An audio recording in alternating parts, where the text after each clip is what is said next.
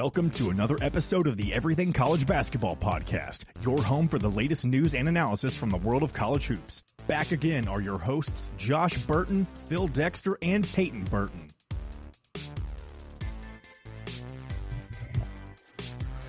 What is going on, everyone, and welcome to another episode of the Everything College Basketball Podcast, episode 138.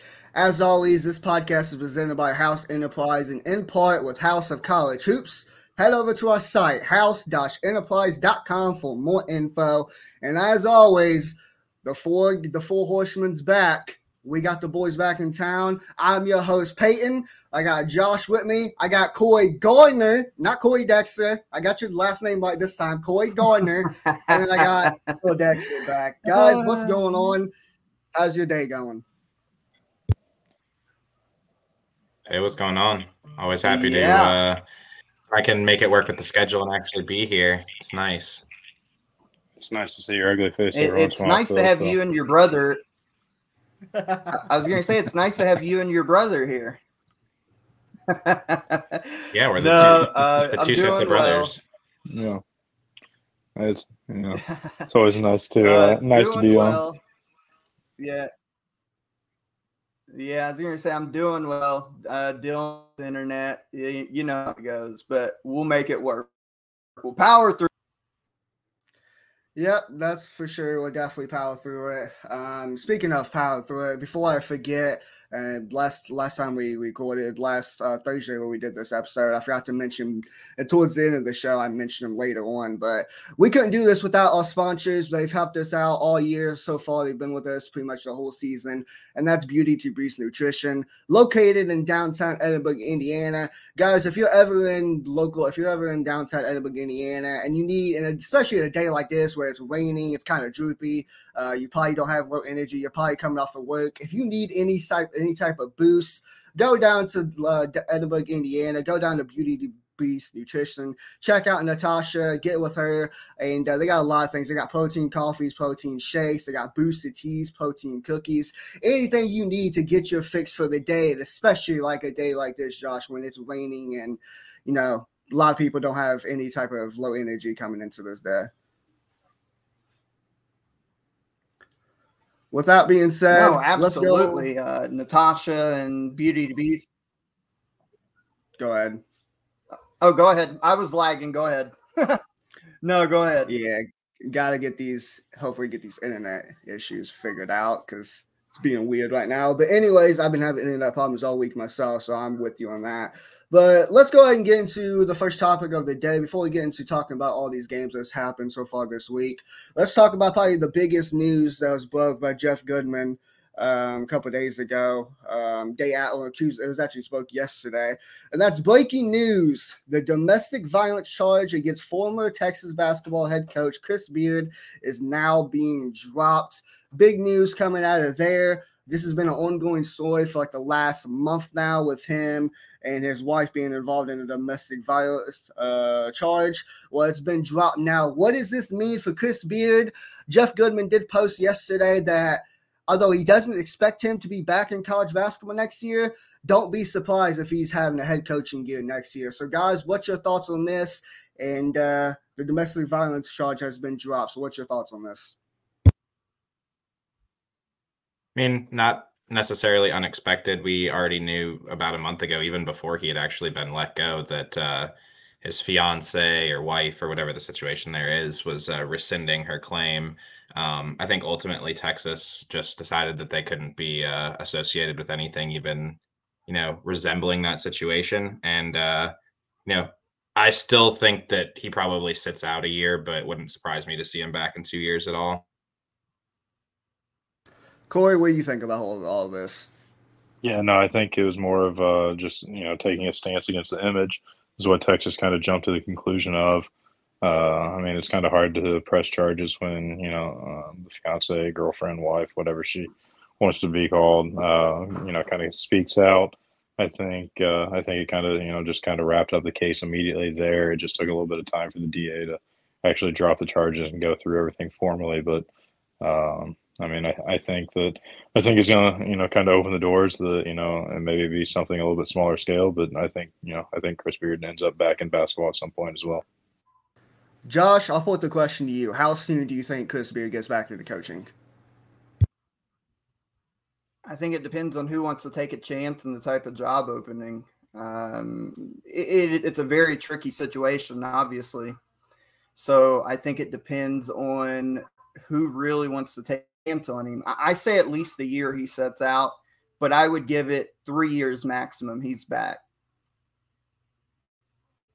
Yeah, I think it's an ongoing story. I'm sure there's probably gonna be more stuff that's gonna transpire here in a couple weeks. Probably learn a little bit more about the situation. But the fact that the Chargers got dropped, I think it works in his favor. I think he'll, he'll probably be back. I don't think it's gonna be next year like Goodman uh, originally thought or talked about, but I think it's going to take about three years for him to get back into a college uh, coaching job again. But no, no, that, that was probably the biggest topic of the week, and it transpired how it happened yesterday. So Moving on, though, we're going to talk about some bid thieves. What about stealing bids? And especially in these big time conferences. Josh, this is a segment that you wanted to do. You want to talk about teams that have the ability to maybe win their conference tournament, maybe not going to get, maybe they have to win their conference tournament to uh, get a big in the NCAA uh, tournament this year. Who's some of the bid thieves that you're alluding to? Who do you think can steal a bid from a certain mid major on the bubble? What's your thoughts on this? Who you got?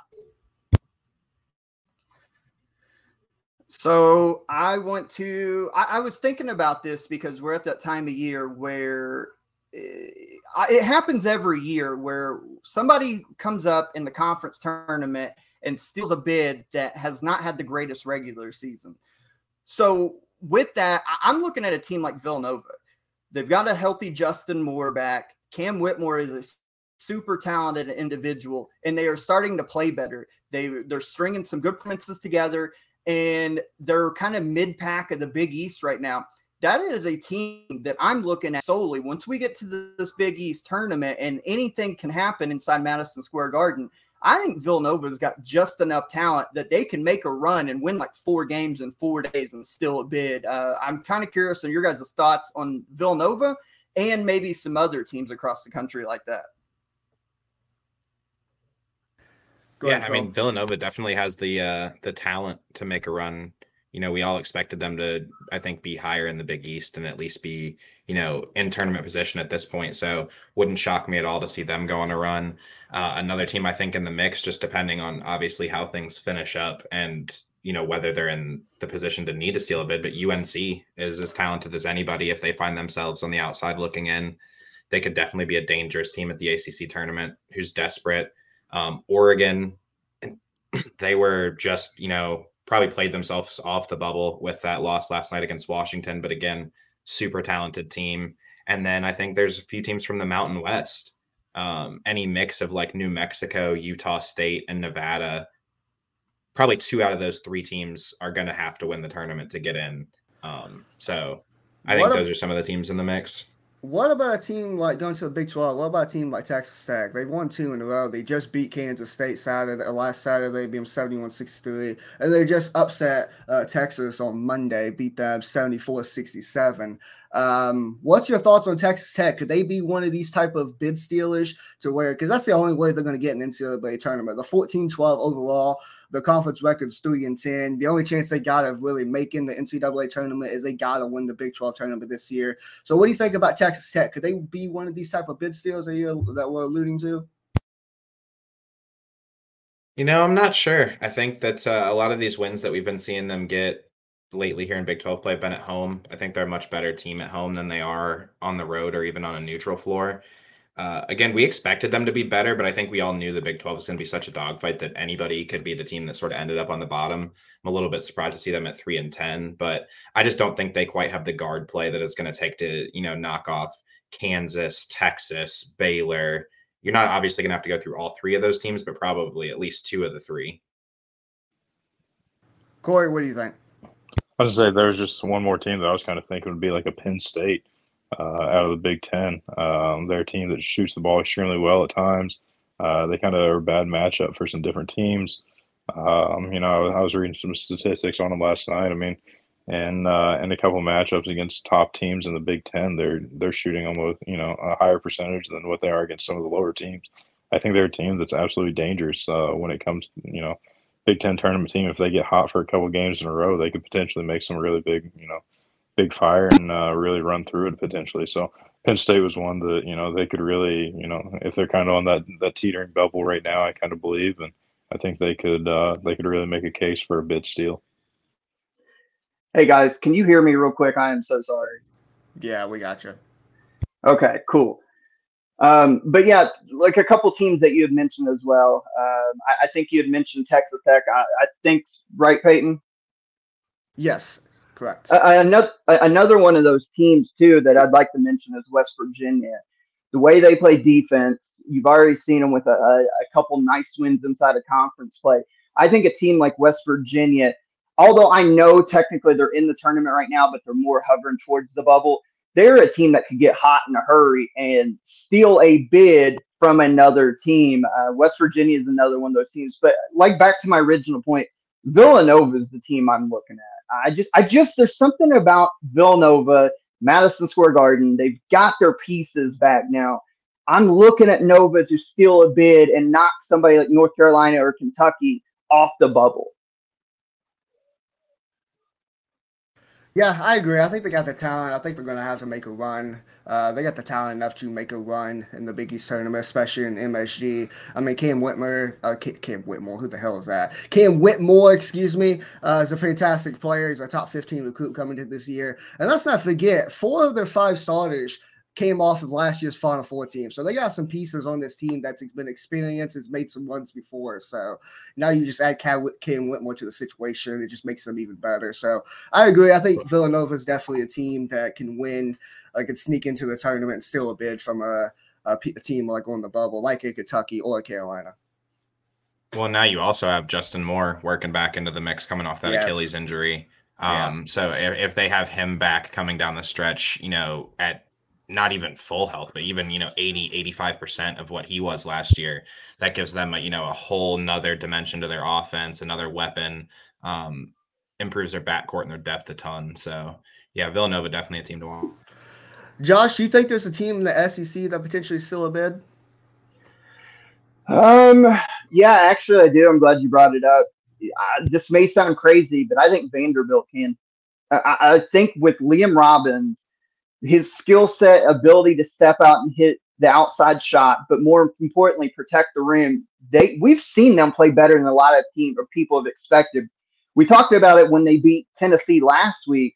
That Jerry Stackhouse runs brilliant offense. Ezra Manjon, they've got some dudes on that team. Now, for them, where they're probably going to end up in the SEC is going to be they're going to have to probably play on Wednesday and run five games in five days. But with the right matchups, they can get hot and it's in their backyard. I think of all the teams in the SEC, and we're talking about bid stealers, I look out for Vanderbilt. There's something about this team, especially if they can get hot from the outside. They've got the big man. They're running good offense. They're having a good year for themselves. Vanderbilt is a team that can create a lot of havoc, and I think that they are the team out of the Southeastern Conference that can still bid. Yeah, I agree. On KenPom, they're a top 40 team offensively on KenPom. They're ranked 38th. Three point percentage, you mentioned it. They can hit some shots. I mean, they haven't really done it too much all year. They're below average, shooting about 33% from the three point line. But if, they, if, if, if it comes down to an SEC tournament, uh, a team like that, they can get hot pretty easily. And they got guys like Jordan Wright and Tyrin Lewis. Or Tyrin well, look at them. Lawrence. Look at them right now. They've won four in a row. Yeah right? I mean, they beat Mississippi, they beat Tennessee, they beat Florida on the road last Saturday, and then they beat a, a bad South Carolina team on Tuesday. The remaining schedule is not that easy for them. No. They've got Auburn. They should win against LSU. They've got Florida. Colin Castleton's out now. Kentucky on the road and Mississippi State. There's still some wins there, and that would put them. Let's say they get two of them. That gives them 18 wins that puts them in a decent spot in the tournament, SEC tournament. I think this Vanderbilt team could make a run in the SEC tournament. Top, as you mentioned, top 40 offense. Defense leaves a lot to be desired. 173 in the nation. But that offense, man, and ultimately at the end of the day, it's going to come down to who can make buckets. And there's something about this Vanderbilt team that I think they can cause some havoc. No, I agree. Out of those five games that you just mentioned, KenPom only has them win one of those games, and that's the LSU game on the road. KenPom has them favored seventy-one to seventy-one in a game of one. I think they beat Florida again. I, I, I they, without yeah. Colin Castleton, I think Liam Robbins is going to have field day. Yeah, without a doubt. I agree with you on there. But moving on, let's actually stick to the SEC. Let's go into talk about some of these reviews. Uh, the biggest game so far of the week. Number one, Alabama takes it now. They're the eighth uh, number one team in the country to lose this year, to get knocked off. Tennessee holds home court. Rocky Top Tennessee does it again. 68 to 59. Phil coming into this game. Both teams defensively was ranked top five in the country, but the biggest difference that we thought was going to be in this game is that Alabama is ranked like top 10 in the country in offense, and Tennessee held them under 60 points. Talk to me about this game and how good is Tennessee's defense? Yeah, I mean, I think after Tennessee's struggles the past couple of weeks and some teams heating up from three against them a little bit, there was some talk that maybe that legendary three point defense, you know, was more luck than actual great defense. And I think we've seen, you know, an example here tonight or uh, last night, excuse me, of uh, them still being the elite three point defense that the statistics show them to be. I mean, held Alabama to nine to 24, which doesn't sound that terrible, but Alabama shoots so many threes that they really they have to shoot even better than that. You know, especially if they're you know relying just on Brandon Miller who goes three from eight, three for eight. But um, the physicality in this game was the story, and I, I'm sure Josh and you guys will talk about it. But the refereeing was just not good. I mean, Alabama goes to the line 20 times and probably could have gone to the line 30 times easily. I mean, it was just it was a shit show, as I think a lot of SEC games this year have been. And honestly, Big 12 games, we could probably talk about every conference and the officiating, but Tennessee was just getting away with mugging them. Um, curious to hear your guys' thoughts. You're absolutely. I'm glad you said it like that because you're absolutely right. Like I don't think that there has been a worse conference for officiating this year than the Southeastern Conference. It has been awful from the word go, and Alabama, consider this. They played a pretty bad first half and they were still tied going into halftime. And I thought at halftime, because of all that, Alabama was going to find a way to win this game. Credit to Tennessee. Their number one defense came out. You stopped a high powered offense of Alabama. You held them to 59 points. Tennessee did what they had to do. But Phil, you are 100% right. Tennessee got away. They implemented the game plan that Northwestern implemented that we'll talk about against Purdue and Indiana, where basically we're going to foul every possession and make the officials call them because we know they can't call every foul. Alabama, Brandon Miller fouled out of this game. He, he fouled out with 15 points. I, and I don't want to take away from Tennessee's win because ultimately they did what they had to do despite not playing the greatest themselves. But a guy like Jonas Aidoo was huge in this game, negating what Alabama wanted to do inside. But I really do think that the non-foul foul calls were a huge factor in this, as much as Tennessee's swarming defense was. I think another big factor in this game, Coy, is Tennessee's backcourt, I think, played better than Alabama's backcourt. If you look at the stat lines, Kai Zeigler had 15 points, eight assists. Santiago Vescovi had 15 points as well, eight rebounds. So both of those guys had 30 points combined off of their fingertips. So I think that's the big difference in this one. That not only was the fouls um, brutal. Um, the refereeing wasn't the greatest in this game. Hasn't it's been a common theme of the SEC this year, it seems like. But I think the biggest difference for me, and I'll see see if you agree, is Tennessee's backcourt just played better than Alabama's backcourt into the in this game. Yeah, no, that was the biggest thing that you know we we had talked about numerous times is just the inconsistent play uh, out of Tennessee, and they finally kind of stepped up and came to the plate. I mean, they didn't shoot overly well uh, overall as guards. I mean, they're still you know, four of 11, four for 10 from the floor. But I mean, when it mattered, they got the job done. Uh, Alabama, you know, shot even worse uh, overall from the floor. I mean, guards wise, were one of six and two of six. Um, you know, for their starting two. Uh, some of the other, you know, uh, we talked about a couple guys off the bench that just didn't really come in and you know have a, a huge step up like they had previously, and it was just like Tennessee just kind of kept Alabama off balance and, and never really got anything comfortably to kind of make a run, and Tennessee had the uh, the guards to kind of step up and and make the key shots to kind of give them, you know, I mean, almost what uh, forty five percent of their point total. So uh, I think that was the deciding factor for this one for sure. I mentioned how that this is the eighth uh, number one team in the country to be fall to be knocked off this year. So I'm gonna put it to you guys. Me and Corey kind of talked about it a little bit last night when we was doing our post game live on Facebook to you and YouTube. We talked about it a little bit, but I'm gonna bring this question to y'all. Um, is there a definitive best team in the country? Because I feel like we've said that for a whole year, like there's been seven different teams that we've said that are the best team in the country, and they end up losing like right away. So is there really like a definitive best team in the country, or is this bitch just wide open to where there's a lot of good teams?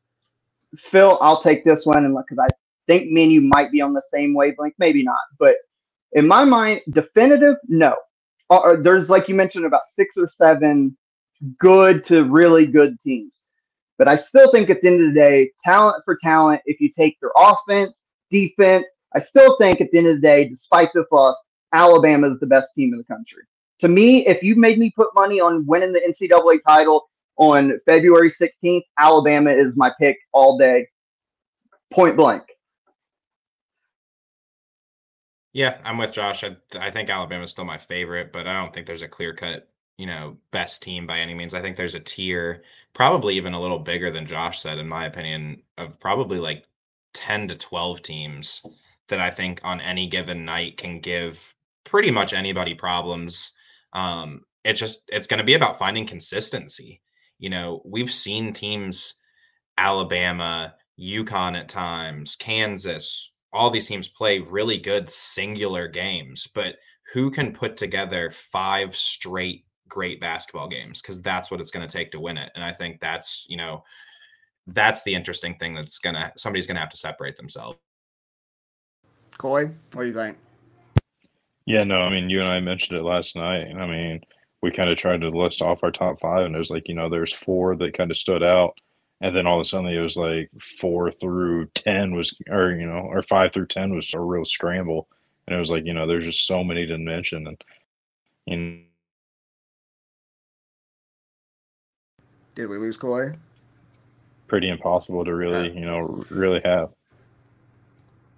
Yeah, I agree. I think I agree more with Phil. I, I don't think it's a to defend the best team in the country. I think Alabama is definitely a candidate for it. But I think there's about like 10 or 12 teams that can make a case for being maybe the best team in the country. But I think this bitch is so wide open. I mean, this, Josh, you commented it or you've uh, posted on the Facebook group. This tournament's going to be so damn fun because it is so wide open. Anybody in like the top 30 can make a run to the Final Four. That's how wide open this tournament's going to be. it's going to be electric. Um, I think this year you always see those brackets where people fill out their brackets, and in most years when you see people have like, oh, I've got a, a 13 seed go to the Final Four, and people kind of mock that.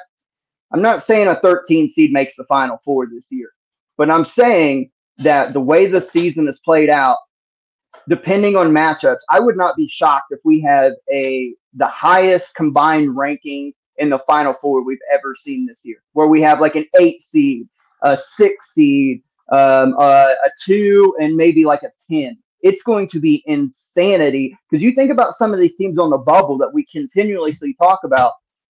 Yes, they have struggled, but when you get to March, that's half the battle. Then, if your talent plays up to potential, like in North Carolina or Kentucky's the two most prominent teams on the bubble right now, we know they got enough talent to make a run. So I think this thing is wide the hell open, and it is set up for an, electric and insane March. By the way, Peyton, I wanted to add one other thing. You mentioned the stat of this is the eighth time a number one team in the country has lost. It ties the record in the poll era. Eight times. I think it happened back in 1949 50 season. It's been a long time. And I'll put it this way I don't think we're done. In the final three weeks, whether that's going to be Alabama stays one Houston goes one again, Purdue, whoever, we're going to have another one and we're going to break the record in the final three weeks. 100%. I agree with you 100%. This tournament's so wide open that I'm sure whoever's going to be the number one come next week, which is probably going to be Houston if they win out, um, it's going to be very interesting because they can definitely take an L because they've already took an L this year, the Temple. So I agree with you. Moving on to the next game, Coy, I hate to do it to you, man. We talked about it a lot last night, but Northwestern hits a game winner to BIU. Uh, 64 to 62. We talked about it last night. Um, IU came back from being down 21 points at one point, had a chance. They tied the game up 62 to 62, and then Boo Buie, man, this kid was good all all night, and he was good all year round. He hit the game winner, 21 points for him, six rebounds, four assists. Coy, your boys took a tough L, but you got to be happy about how well you boys came back and how hard they fought to after being down 21 points. Yeah, no, absolutely. I mean, we mentioned it last night. I mean, I was the first person saying the first half uh, when you know Northwestern got out of that run that the game was over. I just did not think that there was any kind of chance of uh, Indiana battling back. I thought you know the momentum had really just shifted. Indiana wasn't shooting the ball well. They're 0 5 uh, from three point land. We're missing some key free throws. Uh, had multiple turnovers. I think six turnovers at the half alone and uh, it just kind of looked like things were just starting to really unravel. Uh, and uh, so, no, the second half, you know, came out. Uh, they kind of mentioned, you know, the commentators, uh, Robbie Hummel and stuff, kind of mentioned that that first five minutes was going to be the telltale sign. Indiana kind of came out with a little bit of run, and then uh, you know Northwestern kind of matched it, but then all of a sudden it was just turn on. Trey Galloway hit a three, Miller Kopp hit a three and kind of battled back. And next thing you know, is there's 11, then it was nine, and they didn't look like they could really get past that nine point mark. And then all of a sudden uh, they took off. But no, uh, Boo Buie just absolutely was lights out uh, and was an absolute champion on the floor last night. Josh, we talked about it after they beat Purdue on Sunday. We talked about it on a Monday show. Northwestern in this game, they got out rebounding 36 of 25. They got dominated in the points in the paint 32 to 22. They got out assists. Indiana had 15 assists compared to Northwestern's eight. Indiana shot better from the field, 49% compared to Northwestern 37%.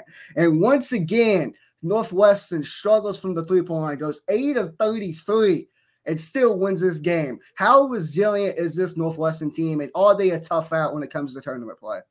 Yeah, I, I, don't think there's any doubt right now. How far they go, that's let you know, that's the big question, I guess. I mean, they're still in sole possession of second place in the Big Ten, having an unreal season, and they have a star. We talk about all the time in March. If you've got a star, you've got a chance. Boo Buie's been unreal, may end up on the first team all Big Ten category. I think, and I alluded to it just a few minutes ago with Tennessee if you watch these games with Northwestern, it's very clear their game plan. They go against a big dude, a Zach Edey, a Trayce Jackson Davis. They're running double teams, and they're going to make officials try to call every foul, which they're not going to. There's no possible way. So they are going to mug you.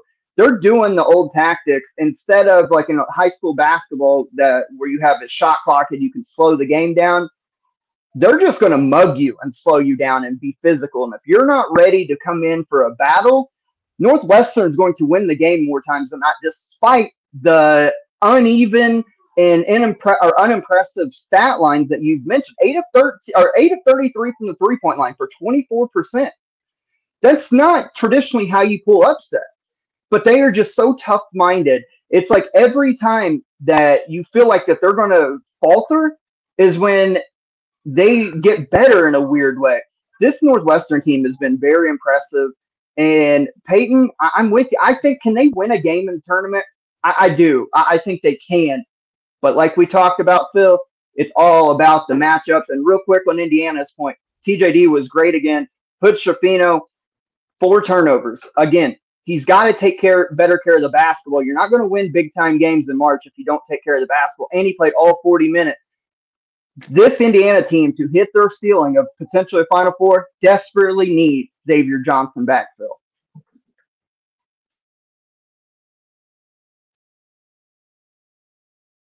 Yeah, I'm curious to hear y'all's opinion because I mean it's just so like there's so much competition that I don't know if he'll make it. But Boo Buie is absolutely deserving of being all Big Ten Um, any other year, he probably would be. But like I said, there's just so much competition this year between you got TJ Shannon and Jalen Pickett and Jalen Hood Schifino.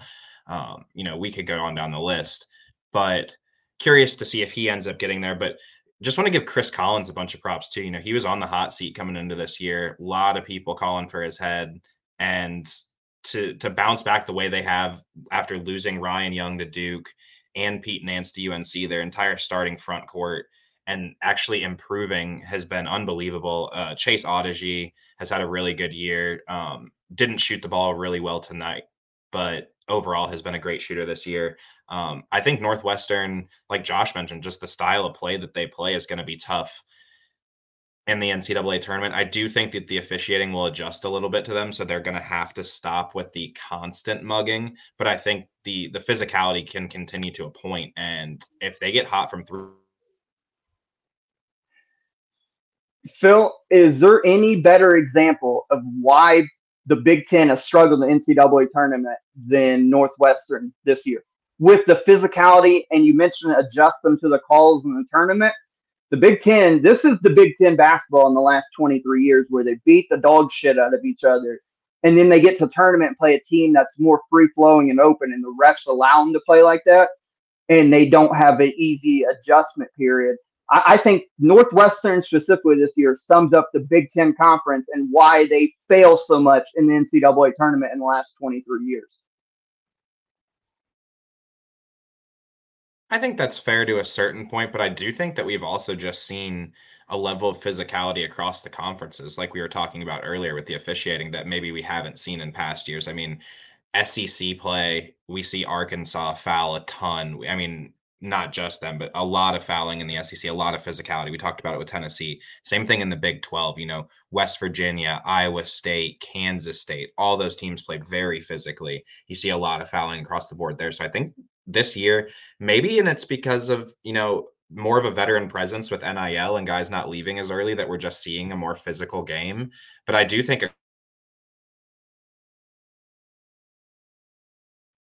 Corey, uh, Phil mentioned it about Boo Buie, about how he could potentially be an All Big Ten type of player this year.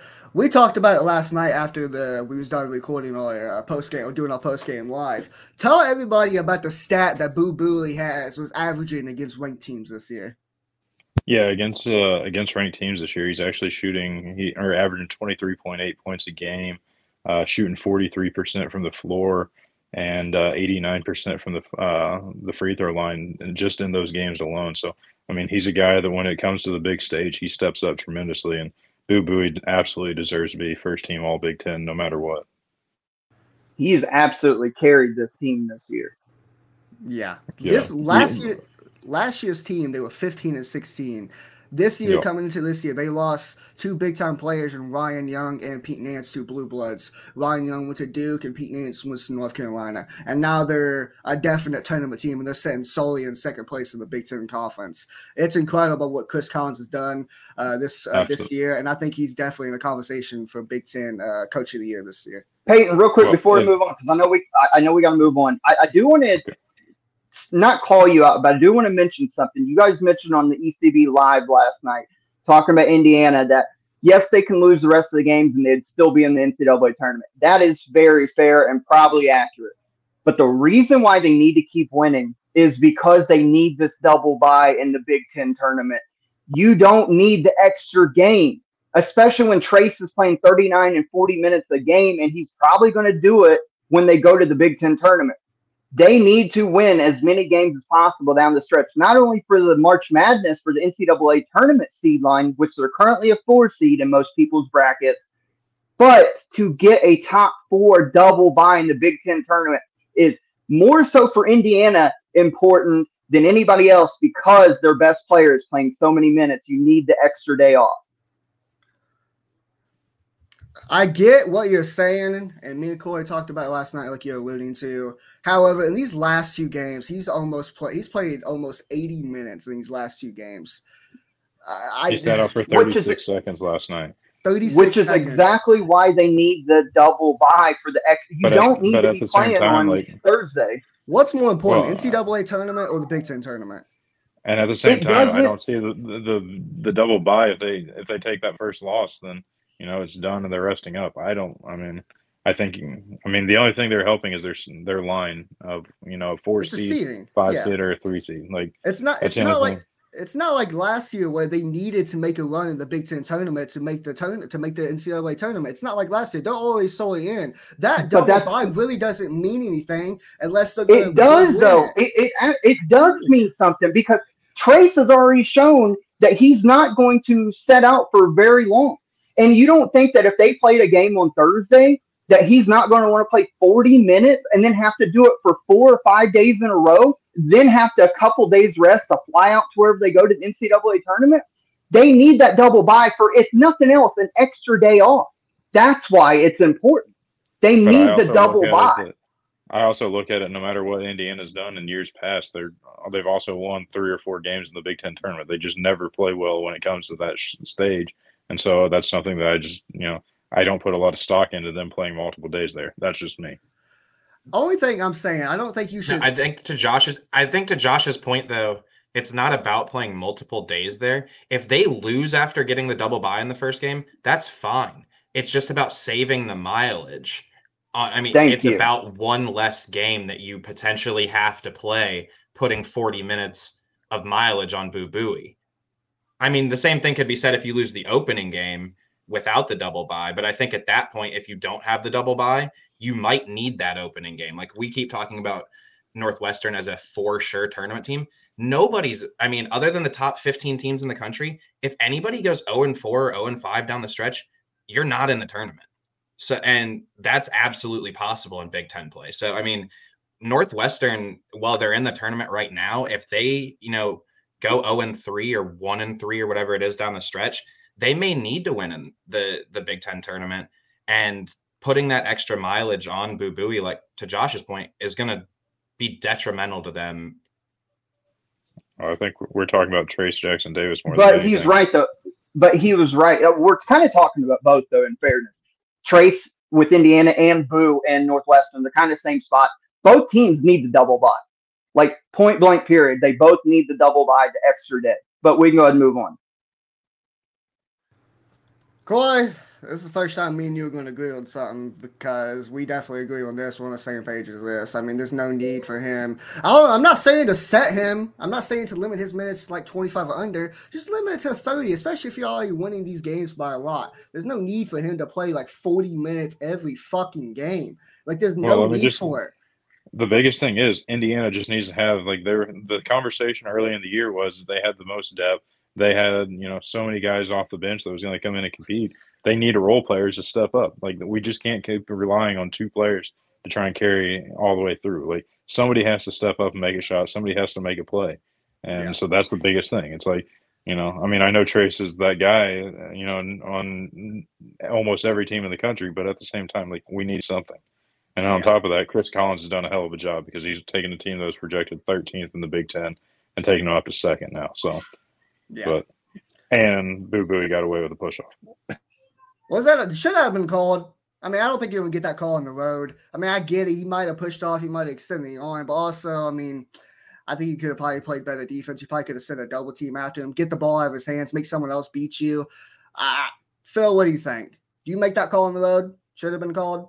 I I think I think it's one of those calls where if you're calling it by the rule in the book, then that's a foul. I mean, he there's definitely an extension of the arm there that that created some space for the shot. But as you say, I just I don't think you I don't think you make that call in that situation. I don't think it was egregious. Um I- I personally was fine with the no call. I also wouldn't have been out Josh should have been called. Are you fine with the no call? What do you think?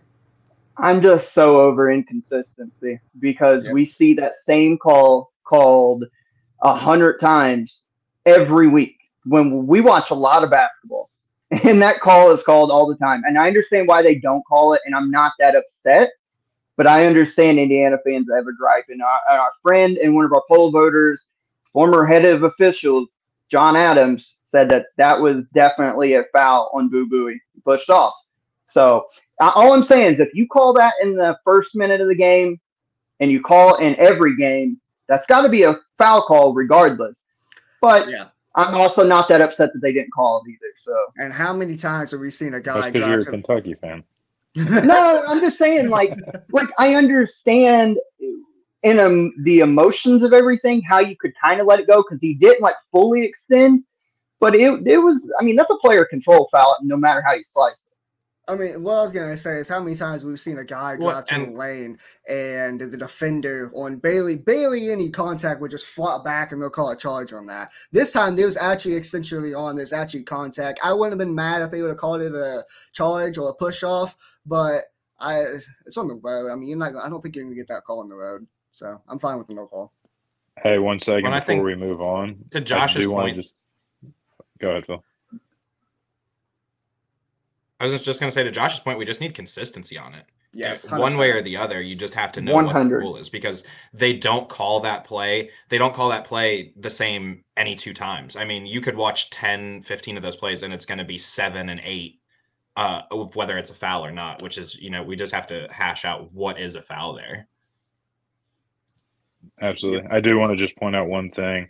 So the official that called the double technical in Indiana on the bench, and then Mike Woodson, and was in charge of a lot of the bad calls that's happened ac- across Big Ten, not only with Indiana but with some other teams as well. There's actually a huge petition going on that fans from every every team is actually supporting and signing to have him fired from Big Ten. Boy, I did see today.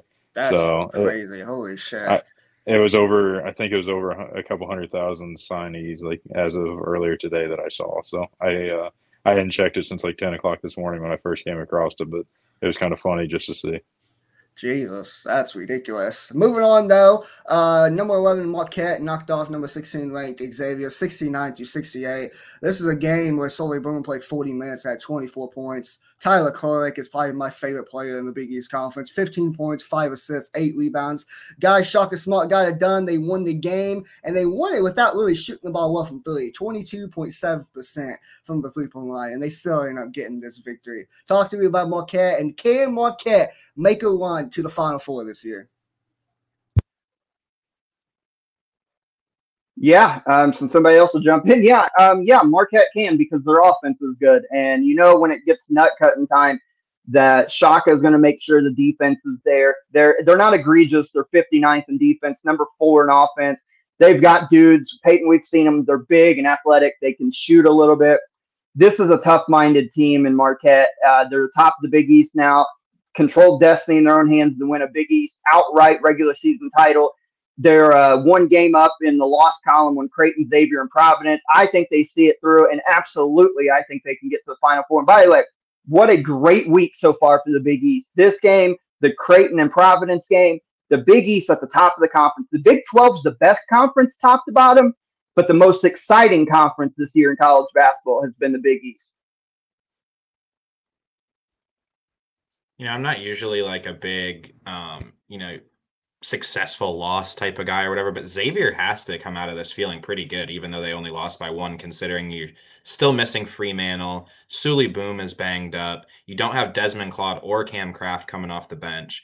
I mean, they only end up really playing six guys and and still only lose by one on the road to you know the number 11 team in the country so i think xavier can definitely take some some good out of Yeah, hundred percent. You know, both teams. These are definitely two teams that can make a run in the Final Four. We mentioned it Monday. Both of these teams are ranked like top ten, top fifteen in offensive efficiency this year in KenPom. It all just comes down: can they get enough stops? And Marquette, Josh, they got enough stops in this game to win this game like we expected, like we anticipated. Staying in the Big East, Providence and double overtime knocks off Creighton 94 to 86. This is a game where Devin Carter played tremendous, especially down the stretch. 25 points, He was 45 tremendous. minutes, uh, 45 minutes in this game, 25 points, eight rebounds. Man, Ed Cooley, you just don't win at the end this year, man. You don't go in there and beat Providence. Providence holds home court 94 to 86. Josh, Coy, Phil, Providence is the real deal, especially at home. Fellas, how about the the balls of Ed Cooley? Games on the line, Creighton's ball, tie ball game, and he runs a full out half court trap to make Creighton have to burn a timeout and get rid of the basketball. Just the guts to do that because most coaches wouldn't do that. Devin Carter was tremendous. He he should be talked about a lot more for impact transfer coming over from South Carolina than what he is getting talked about. Bryce Hopkins, we know how great he's been this year, hitting clutch shots, going to the rim, posting up. This Providence team just is, you're not going to find a team more tough than an Ed Cooley led Providence team. And Creighton on the flip side, they played a really good ball game. This is one of the best games I've seen all year. And what did I mention to you and Corey on Sunday when we previewed this? Creighton scares me because their starting five plays so many minutes. And what came back to haunt them in this game? Their starting five wore out and their bench or lack thereof bench minutes and production came back to haunt them because that starting five just gassed out by the end of the second overtime. Ryan Nembhard was tremendous in this game. He went off at the end of the second half and into overtimes. But ultimately, Creighton, if they want to make a deep run, they have to have at least one bench guy give them good production because the starting five can only do so much. Great game, though. Great week for the Big East. Yeah, fantastic game. Um, Bryce Hopkins with 50 minutes in this game, 20 points and nine boards. I mean, if you look at some of the minutes numbers and for both of these teams, it's crazy because I mean, they honestly neither team has a ton of depth. You got Devin Carter going for 45 minutes, Ed Croswell going for 46. So yeah, it was it was an unbelievable game. Reminded me of uh, one of those old school like Big East tournament games, just overtime, uh, a battle till the end. Um, Creighton has been a different team since Kalkbrenner's come back. I think you know they they were three games out of first place just like two weeks ago and are now sitting right on the doorstep of taking the regular season conference title, which is unbelievable after that, you know, I think eight or nine game losing streak that they had. Nobody wants to run into Creighton in the tournament, but as we see in the Big East, it's it's just like whoever's at home. You know, each of these teams is splitting, you know, the season series, and whatever team is at home is winning. I think Providence has won like 29 out of their last 30 home games, which is nuts. Um, just I, I love the Big East. Like Josh mentioned, probably not top to bottom the biggest or best conference right now, but the top five or six teams are at I 100% agree. Coy, Providence, they just don't lose a thing up this year. Really, any year. Yeah, no, I think uh, what was it? They're like 29 and one in their last 30 games at home, or something pretty impressive.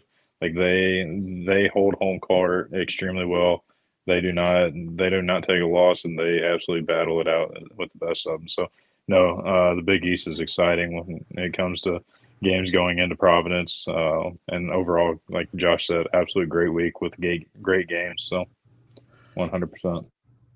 Providence held home court against Creighton, but a team that didn't hold home court was Oklahoma State. As the Kansas Jayhawks goes into Oklahoma State and knocks off Oklahoma State, the Cowboys 87 to 76. And boys, I'm gonna put it like this: the Dick performed well on Valentine's Day, ladies and gentlemen.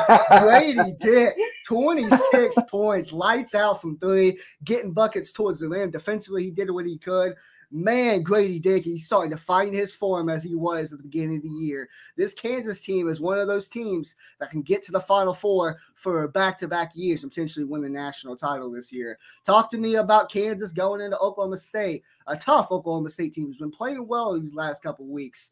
Josh, Kansas knocks off Oklahoma State. What you think? Yeah, they were they were really in control for most of this game and kind of kept Oklahoma State at arm's length. Uh, every time Oklahoma State would go on a run, Anderson or one of the guys would hit a three and they'd string together five six points. Kansas would counter it with their own five six seven oh, seven oh run, and so it was never really in doubt the result. But Kansas, we've talked about it in recent weeks, all of us, that Kansas needs their other guys not named Jalen Wilson to step up. And here lately, that's what we've been seeing, whether it be a Grady Dick or Kevin McCullar or KJ Adams or Dajuan Harris or whoever. The fact that Kansas is getting their other guys hot at the right time of the year is huge for Kansas, a team trying to go back to back for the first time since Florida did it back in 06 07. And fellas, I mean, I, I do still think there's matchups that Kansas should be very wary of in the tournament. But if the role players continue to play well, I like the Jayhawks odds at least getting back to the Final Four.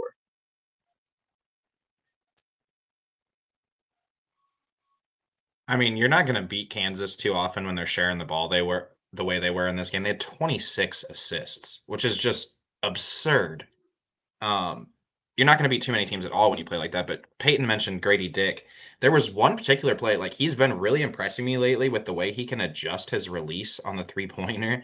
And he there was a corner three that they closed out on actually pretty well. And he just kind of tucked his arm a little bit as the dude came past and just drilled it. Yeah. Um, that's the kind of stuff that NBA scouts are looking for as a guy who can, you know, catch and shoot off the ball. Um, great performance from Grady Dick, but yeah, Kansas yeah, and that shot you're alluding to, I think that was a shot that we hit before uh, we went to halftime to end the first half because it was a corner three. Kevin McCullar hit him for a corner three. They closed out very well, and he still just bottom of the net, didn't even touch the rim. Um, Dajuan Harris in this game, you mentioned assists, had nine assists in this game. He didn't score the ball well, he had five points, but man, he's able to drop some dimes. One of the best facilitators, probably the best facilitator in the country this year. But moving on, I do got a question. You were at the Duke Notre Dame game. Uh, what, what was that? Monday game, Tuesday game? It was Tuesday, right? I don't remember. Uh, Either uh, Tuesday. way, yeah, Tuesday, yeah. Uh, Duke wins 68 64. And I got a question. This is the first game back for Coach Case in Cameron Indoor since he lost that North Carolina game last year, last game of the regular season when he took an L to North Carolina. What what what got a louder reaction from the Cameron Crazies? Was it Coach K coming into Cameron Indoor, or was it when Mark Mitchell hit that corner three to really seal the deal for Duke? What was louder? Oh, not not even close. It was the Mark Mitchell three. I'll be honest, the uh, reception for Coach, obviously a warm reception. I don't want to say that it wasn't, but I think they were trying to keep things pretty minimal. They didn't they didn't do any kind of video package. It was literally just an announcement um, right before tip off that him and his wife were there. They stood up um, and left. They got a round of applause, but pretty chill. But no, by the by the end of the game, the the Mark Mitchell three, that place absolutely exploded. Yeah, huge three. Uh, they left him wide open. He knocked it down. Hats off to Duke. Big win for them. And I'll tell you what, Josh, it's nice that we had the GOAT in the building for this game. Oh, and it was nice to see Coach K there too. I got you. Yeah, I got, I got you, buddy. There you go. I got you, dog. Uh, let's move on. Let's get into some of these previews. Um, the biggest game of the weekend, we got Baylor going at Kansas, going at Allen Fieldhouse. First game of the year, Baylor won. I think it was 75, he was 69 or 68. Uh, they won it on their home court. It's a tough game for Kansas. This was the last game. This is when Kansas was on their uh, three game losing streak that Baylor won. And Baylor, they got the best backcourt in the country. Josh, who wins this game? Oh man, put me on the spot. Uh, KenPom favors the Jayhawks 78-74. Allen Fieldhouse is going to be tough environment. It always is. Uh, you know it's going to be packed out. And uh, you forgot to mention a lot on the line here. Five games left for just about everybody. And these two teams, along with Texas, are tied for the Big 12 lead. Both are all three at what nine and four in the conference right now. So a lot at stake here. Ultimately, the winner of this will um, have that advantage, I guess, should you say, down the home stretch here to win the conference outright. I like Baylor. I, I like Baylor a lot. I know it's not easy to go into Allen Fieldhouse and win, but you talk about role players in Kansas. We just praised them. I don't know if they can be that consistent. Baylor's got the number one offense in America right now, and they are just thrashing teams. I know the TCU game last week was a little closer than expected, but Keyonte George – Adam Flagler, LJ Cryer, and plus with Jonathan Tchamwa Tchatchoua back, potentially get KJ Adams, their lone big man for Kansas in foul trouble. Give me Baylor by six in this game. Corey, what you got?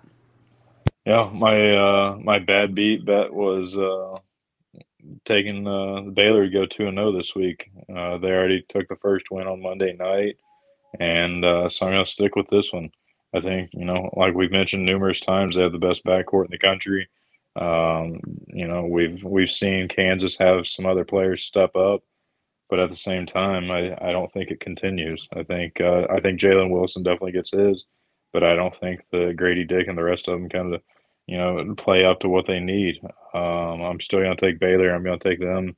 You know, a nice, easy little uh, what 70, 76 to 68 win.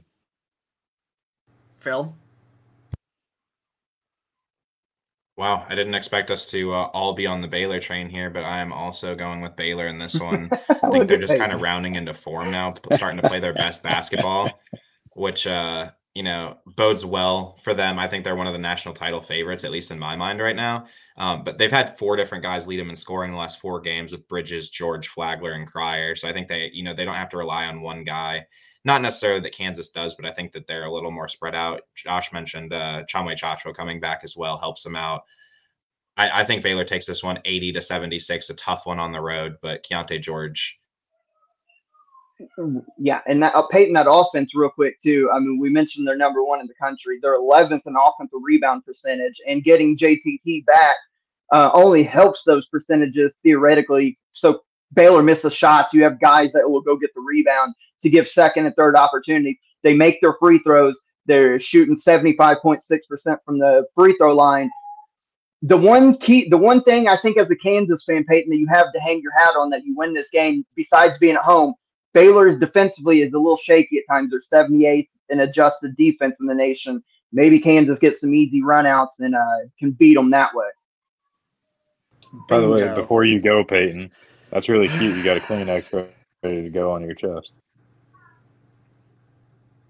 Listen, man, I'll tell you what, it's a championship winning Kleenex. You don't know nothing about that.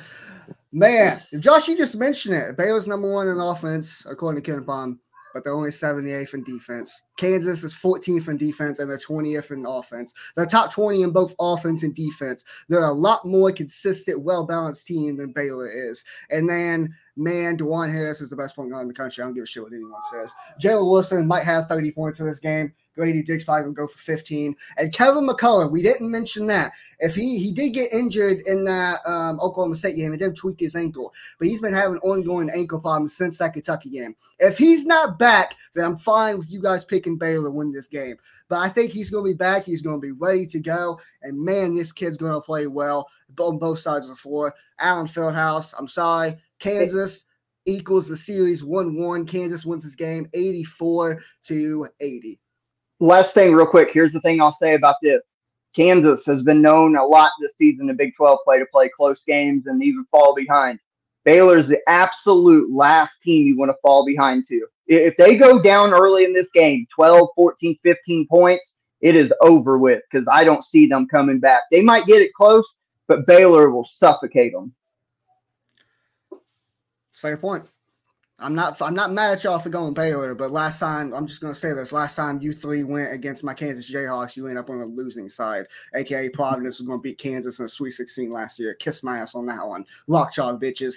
Moving on to the next game though, we got Josh, your boys. I'm so mad that Kentucky won that Mississippi State game because I had this whole thing planned out. I was going to. We ain't dead yet. I was going to dress up in all black and be prepared for Kentucky's funeral this Saturday because they get the event. They get the second matchup against number ten ranked Tennessee, who just beat the number one team again in Alabama. I'm gonna go first on this one. Tennessee. There's not many better coaches in the game when it comes to revenge games than Rick Barnes. Rick Barnes in revenge games is good as anyone, and they're going to be motivated. They just came off of a big time win against Alabama. Tennessee wins this game, low scoring like it was last time. 71 to 64. Tennessee wins. Phil.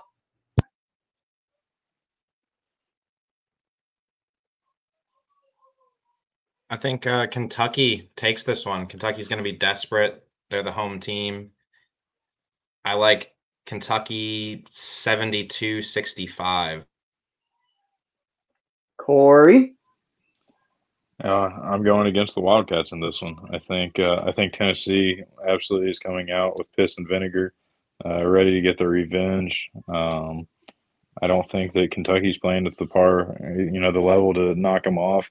Tennessee has a lot of confidence coming in. I know they are inconsistent a lot of the time uh, this year, but I just don't think that they're going to take a loss. And I think you know the battle of the road team is going to win this year uh, for the matchups. I think uh, I just don't see Kentucky, you know, having enough.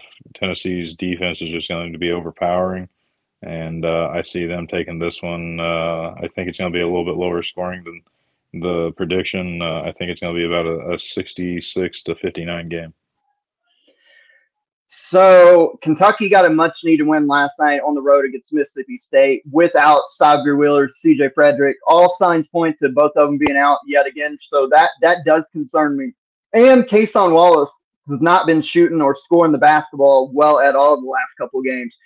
And the the previous matchup, Tennessee goes three of twenty one from the three point line. Kentucky does have the ability to hit some. I think last night they hit six or seven threes in that game. Chris Livingston's playing better. And to take into effect, the Cats now have two quad ones, borderline quad three. If Texas A&M keeps winning, they will jump up. That's three quad ones. That is huge for the tournament resume. But ultimate, Kentucky's still a bubble team. Desperate, they win this. I think they're securely in. And I, there's something about it. We play well against Tennessee at Rupp Arena. And also the last point, Saturday, the 96 and 98 national title teams are being celebrated. Tubby Smith, Antoine Walker, Ron Mercer, Tony Delk, all the big guys are going to be there. It's going to be an emotionally charged arena. It's going to be loud. I think Tennessee's lack of consistent offense comes back to haunt them again. I think they'll hit a better percentage from three because Rupp has softer rims and all opposing teams come in and shoot well there, regardless of how they're playing.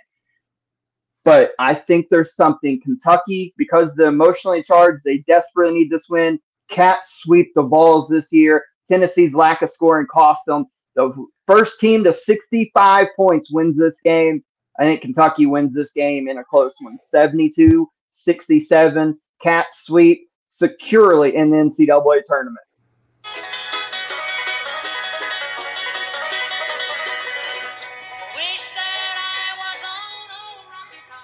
That's cheap off. heat. That's cheap heat. Let me turn that shit off. Well, Josh, we've disagreed on this one because, like I said, I said Tennessee wins one. Josh, let's just take a step back for this game. We got the Battle of Assembly Hall. Illinois at number 14 ranked Indiana. Phil Corey, y'all go ahead. Josh, let's just sit back and watch.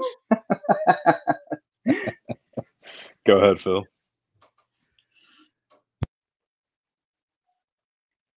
Uh, I wish that I could uh, that I could pick against Indiana here, but Illinois just you know they have again no consistency. Consistency is the uh, big word for me today, I guess. But Illinois can't seem to string together two or three decent games in a row. They look great one game, horrible the next. Um, just got lit up by Penn State the other night.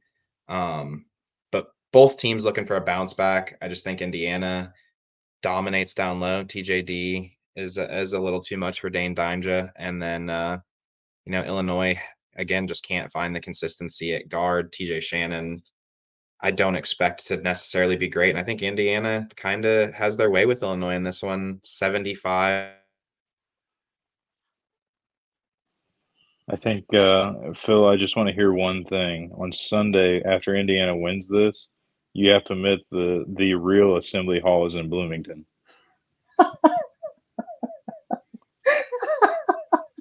Well, I mean, our our place isn't even called Assembly Hall anymore, so you can you can have it. yeah, but anyway, so we're no, we're, think, we're the State Farm Center now. Oh yeah, I forgot you guys. You know, decided to change it up after you guys got hang with you know a, a real Assembly Hall. Um, smart choice, but anyways, no, I think uh, I think you kind of hit it right on the head. Uh, I think just Indiana has too much firepower uh, with Jackson Davis, Jalen Hood Schifino. I think Trey Galloway is going to step up and uh, and kind of uh, command uh, the the runner in the lane and hit a couple threes to kind of separate himself and have another kind of go off game. Um, I just think Indiana is going to be pissed off after that comeback and uh, that loss and stuff. Um, that's the only thing I kind of worry is after all that performance and putting so much energy and effort into that game that they come and come out with a lackluster. But I think Indiana just doesn't lose a second game at home uh, this year. I think they take this one. I think they're going to take it a little bit more commanding. Uh, I'm going to go an 83 to 67 game. The only reason they called Assembly Hall is because all 17,000 people. You guys give your picks. Go ahead, Phil. I was just gonna say I would have picked Illinois to win this game if Indiana wasn't coming off the loss. I just think that Indiana, like Corey said, is to be pissed off, especially with. I, I the only reason they call it Assembly Hall, Peyton, is because all seventeen thousand people that show up have to assemble together to help clean off the dust on those old dusty ass banners from the last time Indiana won one. Yeah, I agree. That's a good point. Another thing, like while you're battling over the who the real Assembly Hall is, all I'm gonna say is at least Illinois Assembly Hall, at least nothing's falling off from the damn rafters and yeah, trying to hurt people, almost trying to hurt people like Jesus. But anyway, but Josh, real, real quick, hold on, real quick, Josh. Little Indi- Indiana hasn't been able to afford any renovations in a long. oh, that's great. Uh, but, but Josh, what, what I was gonna say is, um, do you think Illinois actually double teams TJD this game? They didn't do it the first matchup. Do you think they send a double team this week? They damn sure better. They better and make it Indiana have to be a three point shooting team is how you have to play them right now, especially in Assembly Hall. But real quick, because I know we got to get a move on real quick. We're going a little long, but Indiana wins this game, the revenge game after losing Northwestern, lose sour taste in their mouth. Indiana close throughout. Indiana pulls away the final two minutes, wins this ball game. We're gonna sweep it because I got IU holding home court as well. I don't see them losing this game. Um, KenPom says 75 to 71 for Indiana. I think Indiana is gonna win 81 to 73. IU holds home court. Moving on to the final game, we got another rivalry. I don't know, Illinois and Indiana is not a rivalry game, but for some reason, a lot of people think it is, but it's not. Uh, but an actual, true, real rivalry game is Michigan State at Michigan. Um, Michigan State won the first matchup in East Lansing. I forgot what the well, hold on, hold like on. We need to we need to be careful in this one. I'm not going to give a prediction because I don't even know if this game's going to be played. You got to keep in mind Michigan State is on a yeah. pause right now due to the. By the way, senseless tragedy.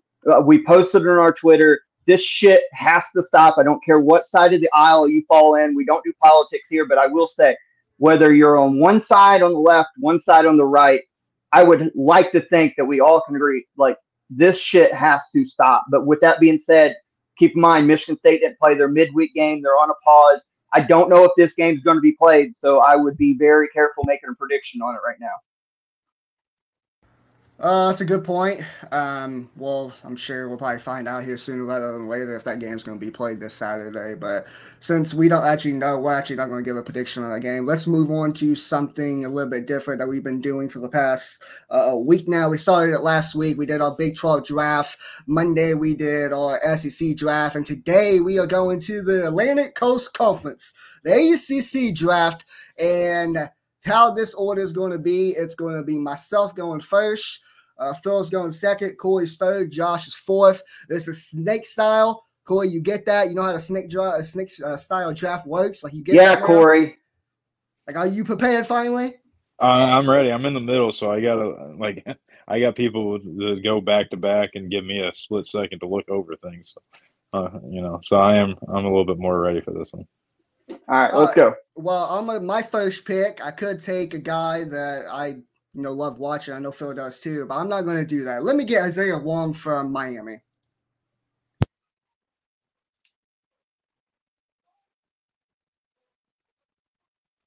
Okay.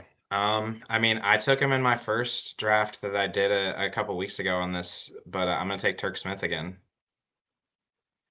Damn it. Damn it. Corey. Um, give me uh, Tyree Appleby. Damn it! That's who I was taking. Shit. Damn it! All right. Well, I get the next two. Um, there, there's not a whole lot of great bigs in this conference, and I should take Bacot, but I'm not. I'm going to take Norchad Omier for the physicality. I'm going to take. Um, yeah, I'm going to take Norchad Omier. And you know what? Just to be different, I'm going to show our surname some love because he's playing out of his mind this year. Give me Jamarius Burton in my backcourt from Pittsburgh. That's fine. I had him on my list, but I don't really need him. Uh, Coy? Give me, uh, you know what? I'm going to go big. I'm going to take uh, Armando Bacot. Okay. Phil? Who would have seen Bacot falling into the second round in this draft? Uh, hopefully, no yeah. UNC fans listen because I'm sure they will be pissed. Um, That's but why I got I'm him off the board Blake early. Hinson out of Pitt. Uh, just Who'd you have? yeah, I like Blake Hinson. Uh, he's a little undersized. Blake Hinson from Pitt. All right. Um, averaging 16 a game, six rebounds, shooting the ball. Well, I got two picks here. Um, this backcourt's going to be very interesting. But I think I'm a huge fan of this kid. And I think he's been playing well so far this season. And I hope he actually comes back because I think he's going to be so much better next year. Let me go Tyrese Proctor as my point guard. And then after that, to round out my backcourt, let me go to Virginia. Let me go to Reece Beekman. Nice. Was hoping Beekman would uh, make it to me again. I really liked my Turk Smith and Beekman backcourt last time, but I'll take a more of a primary ball handler this time and a guy who can maybe uh, get us a bucket. Who'd Phil take it? Cut off on me. Sorry. Uh, Phil, who'd you get again? Jeremy Roach. Jeremy Roach. Ah, Jeremy Roach. Okay. Okay. All right, all right. Uh, give me. Uh, I'll take uh, Judah Mintz. Mm. Ooh, from Syracuse. Okay. Yeah. Um. So I get two in a row here. Give me uh, a guy that's been playing really well since he's been sort of healthy. Give me Hunter Cattoor, and then give me Hunter Tyson. Give me a pair of hunters, baby. Corey. Corey.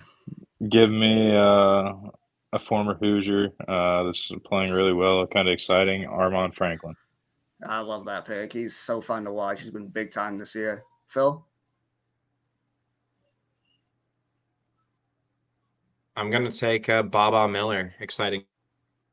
Damn, I forgot about his ass too. From Florida State. Yep. All right. Well, my final two picks here. I need a power forward. I need a center. Let me get. Oh, dude, I got so many options here for power forward. Uh, let me go Justyn Mutts from Virginia Tech, and then rounding out my center. Damn it, Josh! I wanted Norchad Omier. You little asshole! I wanted his ass. I was gonna play small ball too. Um, you know what? Let me go to Clemson. Let me go PJ Hall. Ah, I like that pick. I like that. That's who I was going to take it in the four.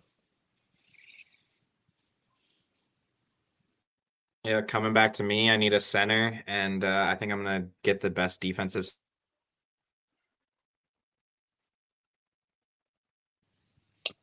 Let's see. I'll go. Uh, I need a power forward. I'm going to go uh, Jayden Gardner. Yeah, that was one I of the options. I I can go any way. I, I mean, I'm a little small in the front court here. Uh, I got Norchad playing my center, but I, I'll be okay. I like the athleticism and length. Give me another North Carolina State Tar, or I mean Tar He'll Listen to me, North Carolina Tar State Wolfpack play player. If you'd let me spit it out, give me. Uh, I just forgot his name. Hold on, where'd he go? I just forgot. Oh, Oh, and I'm the one Jarkel Joiner. Oh my God, I, I just went blank because of the whole Tar Heel thing. Jarkel Joiner. He's been tremendous this year. Yep. Josh good is going to be the uh, Josh is going to be 100% uh, fan most hated. Uh, ECB host. no. 100%. Wow. North Carolina State Tar Heels, baby. Well, Oh my This show was fun. We'll be uh, petitioned to be shut down very soon after that. yeah, well, it's all good. We're gonna have to have, have a new host here soon. Um, Yeah. You'll have you'll have two different fan. yeah. Just hate on us. Just hate on us. But I like my team though, for real though. I've got Joiner, uh, Jamarius Burton, I've got Norchad Omier, and then Hunter Cattoor, Hunter Tyson. Undersized, but I can shoot. So who cares? Josh, uh, anytime we do this draft, is there a team that you're going to draft that you're just not going to like? Because you said that about every draft, like, oh, I like my team. I like my team a lot, man. You said that about What do you want me to do? What do you want me to do? Say I drafted a shitty team? Then that's a reflection on my my scouting ability. What do you want me to do? Say I drafted a terrible team? No, Yes. I like my team. Listen, man. My team's got some athleticism. They got some shooting. They got a star player in Isaiah Wong. Um, PJ Hall is a great defender too. Justin must shut out his shots a little bit. So can Beekman. Oh, I do like my team. I was just giving you some shakes. I thought it was funny. All right, Uh, let's wrap I- this I thing won up. the draft. It's fine. You ain't, you're an Indiana fan. You ain't won nothing. Yeah, that's it. That's I'm. I'm like I'm like the 2013 Louisville. It looks good on paper, but you know there's nothing to show for it. Uh, All right, Peyton, this is going off the rails with internet issues. Wrap this thing up. Tell them where they can find us Sunday. Uh, well, Phil's already left. He got tired of Corey talking shit, which I can't blame him because I might actually dip out here soon. Um, moving on. Uh, that was the last next week or next uh, Sunday when we record the show. We're probably going to do the Big Ten draft, so stay tuned for that. Thank you guys so much for joining in. You can catch us on our social media page at ECB Podcast 10 on Twitter. Um, make sure you check out House College Hoops, House Enterprise, uh, Beauty Beast Nutrition. Check them all out. And uh, my name's We Peyton. Apologize. We apologize about the internet issues, and we tried to power through it. Sunday will be a lot better and back to normal. All right, listen, I'm the only one who didn't have internet issues. Let's go, man. Hey, I Um, didn't either. Uh, well, you did Sunday though. You sounded like a damn robot. Oh, you did yesterday. You sounded like a damn robot. That's because it was show. eleven thirty at night. Like, well, come on now. Okay, I get it. But anyways, make sure you guys tune in to the Sunday's episode, episode 139 of the podcast. Uh, get your weekly pickums in. Um, thank you guys so much for listening to the show. And my name is Peyton for Coy, Josh, Phil. We'll catch y'all next week. Peace, y'all.